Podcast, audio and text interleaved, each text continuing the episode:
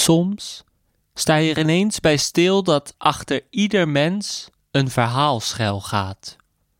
Duizenden, miljoenen verhalen. Dat is niet alleen bij mensen zo, maar ook bij kerken, straten, winkels, speeltuinen en ga zo maar door. Op talloze plekken, overal om ons heen, hebben zich verhalen afgespeeld waar we geen weet van hebben.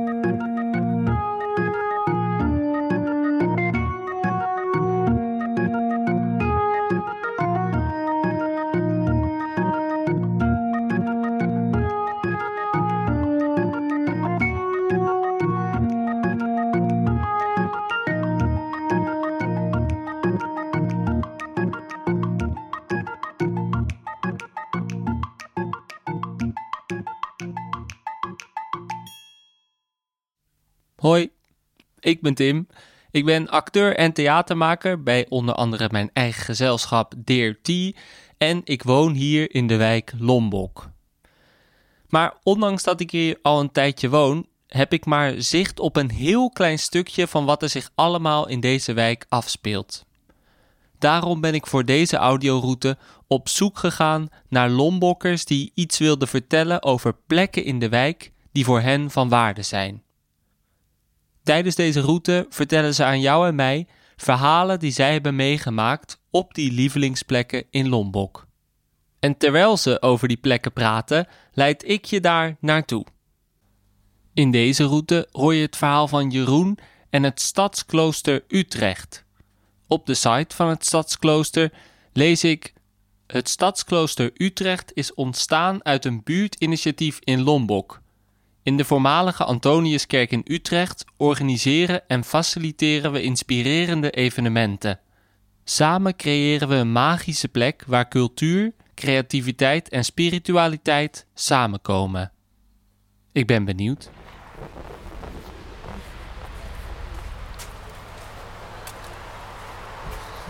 Ik ben bij het stadsklooster en ik zit even te kijken waar ik naar binnen kan. Dit is gewoon een hele grote kerk. Ja, als het goed is, sta jij daar nu nog niet, maar sta jij bij Brasserie Jaffa. En dat geluidje wil zeggen dat ik je een routeaanwijzing ga geven, dus dat doe ik. Als je met je rug naar de deur van Jaffa staat, Brasserie Jaffa, dan kan je naar rechts richting het centrum lopen. Misschien zie je de dom wel in de verte. Uh, loop dit zo'n 60 meter door totdat je bij een stroomhuisje uitkomt. En ondertussen zoek ik Jeroen alvast even op. Een oliebolle kraap. Nou, ik ben precies op tijd. Stadsklooster Utrecht, nummer 198.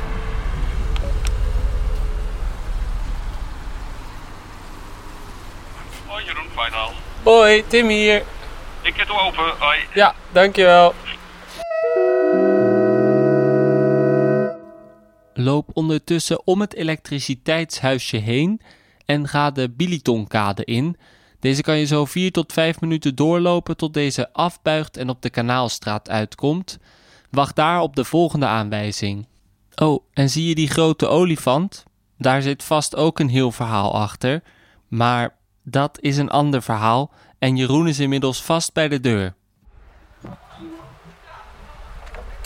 Hoi. Dag, hallo. Hoi, Tim. Hoi. Ja, hallo.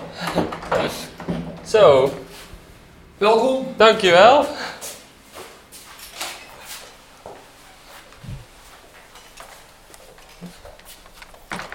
Ik zat al even te zoeken waar ik naar binnen moest, Ja. maar ik had het snel gevonden, gelukkig.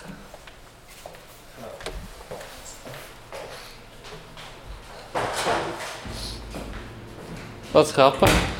Is het koffie of thee? Eh, thee wel, alsjeblieft. Ja, lekker. Ik ben met Jeroen de Antoniuskerk doorgelopen, ook wel nu het stadsklooster. En dat is een kerk waar misschien wel 500 of 700 mensen in passen. Maar wij zijn nu achter in een kamertje achter in de kerk, waar Jeroen thee voor me zet en herinneringen vertelt aan deze plek. Eigenlijk weet ik dat ik als kind van een zes, zes of zeven ben ik hier één keer binnen geweest. Ik kom uit IJsselstein. Ja, Dus ik had helemaal niks mee te maken. Maar mijn oudste broer had verkering met een meisje uit de Laan van Guinea, Hm. verderop. En die was op 24 december jarig, kerstavond. Ja. We gingen daar naartoe en wat ik me nog kan herinneren is een, een hele drukke, volle, kleine woonkamer. En ik was blij dat mijn ouders op kort voor zeiden, we gaan naar de nachtmis toe. Toen mochten we naar buiten toe. En toen kwamen we hier, kwamen we hier bij de kerk. eh, nou, en de- die was stamp, stamp vol. Ja. Achter in de kerk moest ik een beetje staan, op mijn tenen staan om over de mensen uit te kijken. Dat, dat is de herinnering die ik nog heb van deze plek. Ja, en ook op deze plek waar jij nu loopt, tussen de huizen en de woonboten, liepen mensen op die kerstavond naar de Antoniuskerk, waar Jeroen toen ook voor het eerst kwam, alhoewel hij wel vaker in een kerk te vinden was. Ik wilde toen priester nog worden. Oh, eh, wauw, ja. ja. En, eh, dus ik ging heel vaak naar de kerk. Ik was veel katholieker dan mijn ouders waren, zeg maar. En, eh, en dat heb ik nog vrij lang volgehouden, die gedachte dat ik priester wilde worden. Maar toen zeker. En eh, dus dat- ja, daar kwam ik regelmatig. Ja. Ging die verkering uit tussen dat meisje en mijn broer. Dus ik ben er eigenlijk nooit meer terug geweest hier. Pas toen ik hier in 1992 eh, kwam wonen, toen ben ik hier weer naar binnen gekomen. En dacht ik, oh, oké, leuk. Nou ja, gaan we doen. Ja, En zo is het eigenlijk begonnen met binnen de katholieke gemeenschap hier, ja, die hier kerkte. En eh, ja, ja, nou ja, goed, dan binnen no time eh, was ik met jongeren bezig en met, met, eh, met, met herretjesvieringen organiseren. Dat, dat altijd met een. dat was, mochten alle kinderen uit de wijk verkleed als herder, schaap, ezel, wat er ook, Jozef, Maria, naar de kerk toe komen. En dan regelden we altijd nog een echt een kindje Jezus. Dus dat was altijd rond september altijd om je heen kijken of er iemand zwanger was. En eh, zo rond november uitgerekend. ja. Er zijn best wel veel babytjes Jezus hier geboren in deze wijk. En dan eh, dat deden we, op een gegeven moment ook Sint Maarten op tocht hier met, met, met het paard, Sint Maarten op het paard en het paard door de kerk heen en die kinderen met de lampjollen erachteraan, weet je, dat is allemaal, dat gebeurde hier. En ik ben getrouwd in deze kerk, hè, want dat, het altaar is nu weg, maar achter dat altaar hebben we- mijn vrouw en ik elkaar het jaarwoord gegeven. Wauw. En eh, onze twee kinderen zijn gedoopt en de doopvond die er nog wel staat. Ja. Oh, wacht. Ja, volgens mij kan Jeroen verhalen blijven vertellen over deze plek. Maar waar ik met hem naartoe wil, is waarom er op de site van het stadsklooster staat de voormalige Antoniuskerk. Wat is er gebeurd met die kerkelijke gemeenschap en hoe is daar het stadsklooster uit ontstaan? Zoals heel veel katholieke kerken is vergrijsd. Ja. Dus je neemt ook van de mensen afscheid. Is ook, dus die plek heeft heel veel betekenis in de loop der jaren gekregen voor me. En eh, eh, in 2015 toen werd wel eens een beetje duidelijk dat deze kerk verkocht zou gaan worden door de, door de katholieke parochie. En eh, toen heb ik eigenlijk het initiatief genomen om te zeggen, ja maar dat is wel ontzettend zonde. Dat deze plek, ja straks wordt het een Albert Heijn of zo, weet je wel. Of appartementen of... eh, Ja. En die plek zie je nu, als het goed is, aan je linkerhand, een kerktoren. Loop in die richting. Toen dacht ik aanvankelijk van, eh, ja, en, en ik vind de katholieke kerk zo ontzettend eh, conservatief. Althans, niet de mensen, maar het, het leergezag, de bisschop, zeg maar.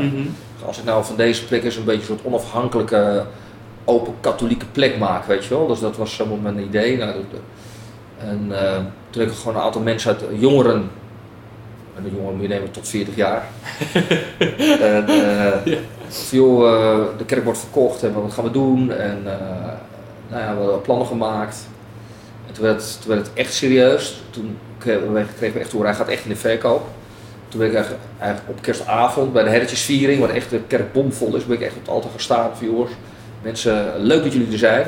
Maar als oppast, is het de laatste keer. Ik wil graag dat het een nieuw leven krijgt, dit, wat wordt verkocht. Eh, doe mee. Ga. En toen hadden we dus niet de mensen uit de kerken aan tafel, maar eh, mensen uit de wijk die toevallig met hun kind verkleed als schaap eh, hier kwamen kijken. En, en nou, ja, want ik deed een oproep voor in januari, dan, dan gaan we gewoon rond de tafel. Ja. Ja, er zat echt een club rond de tafel, mensen uit de wijk, gewoon uit de straat hieromheen en nog verder uit de, uit de wijk. En dat is een beetje het denktank geworden van wat gaan we doen, wat kunnen we. En daar is eigenlijk het idee Stadsklooster ontstaan. Het idee zelf heb ik eigenlijk de naam Stadsklooster, want het was een beetje een rare naam, want ja, kerk is helemaal niet eh, eh, een- zo'n woord wat je, waar je denkt, daar ga je graag naartoe. Maar klooster is... mensen wel. Maar... Ja, maar laten we zeggen, eh, 9 van de 10 mensen niet. Ja, een negatieve associatie. Terwijl het woord klooster roept gek genoeg bij mensen eh, heel veel eh, Dus kerk heeft de, de, de, de, het beeld van gesloten. Mhm. En klooster heeft het beeld van open. Ja. Alsof de mensen die daar zijn, die hebben een open mind. Terwijl voor kloosters van oudsher juist gesloten. Daar ga je naartoe. Een klooster betekent ook slot.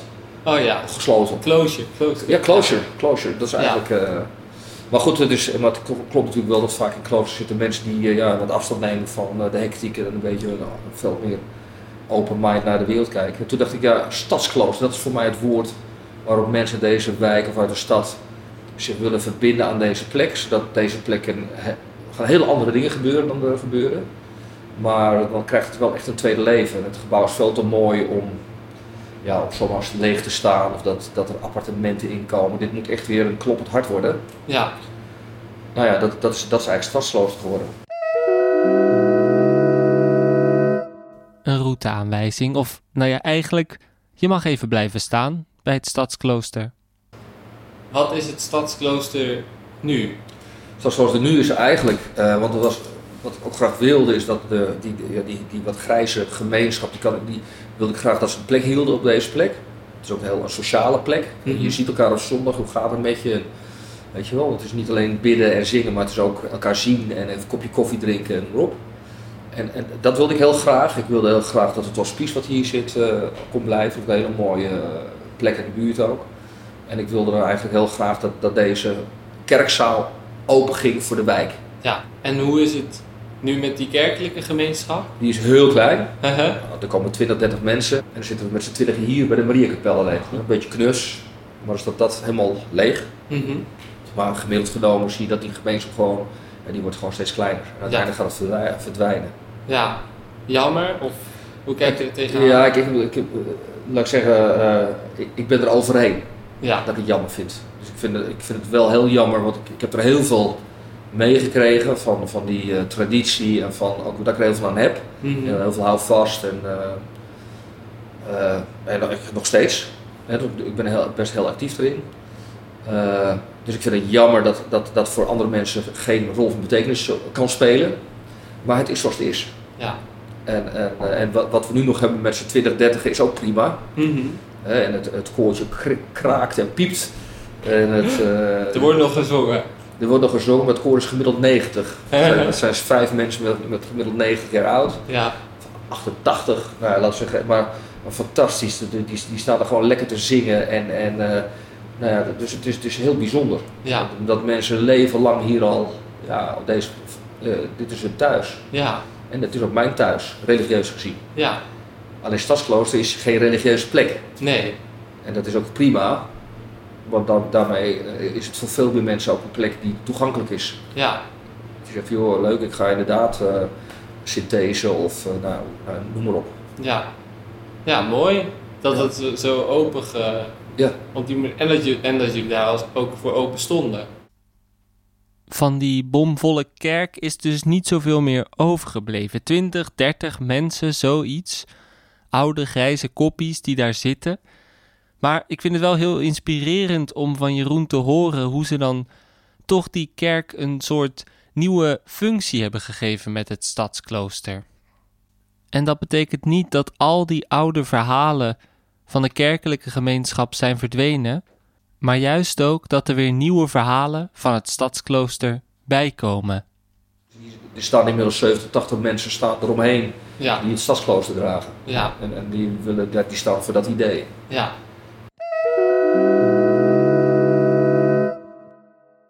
Loop richting de stoplichten en sla linksaf de JP Koenstraat in, totdat je uitkomt bij Café Lombok. Ondertussen vertelt Jeroen nog iets over hoe de mensen zo'n 50 jaar terug zich in deze straat bewogen. Dus, dus eh, mensen die hier echt nog de, die tijd kennen, hè, het rijke Roomse leven, dat, dat ik als kind had meegemaakt uh, voor zeven. Standvolle kerken, dan drie op een kerstavond en noem maar op.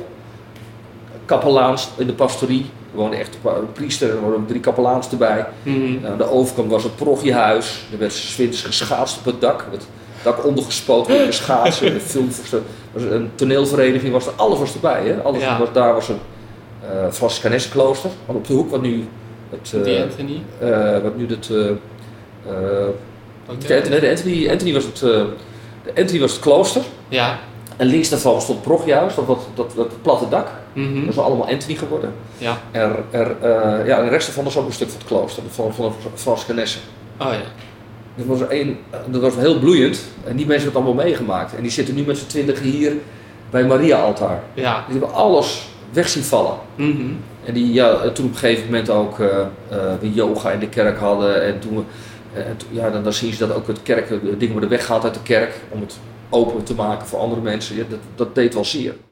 Een boeiend verhaal, vind ik.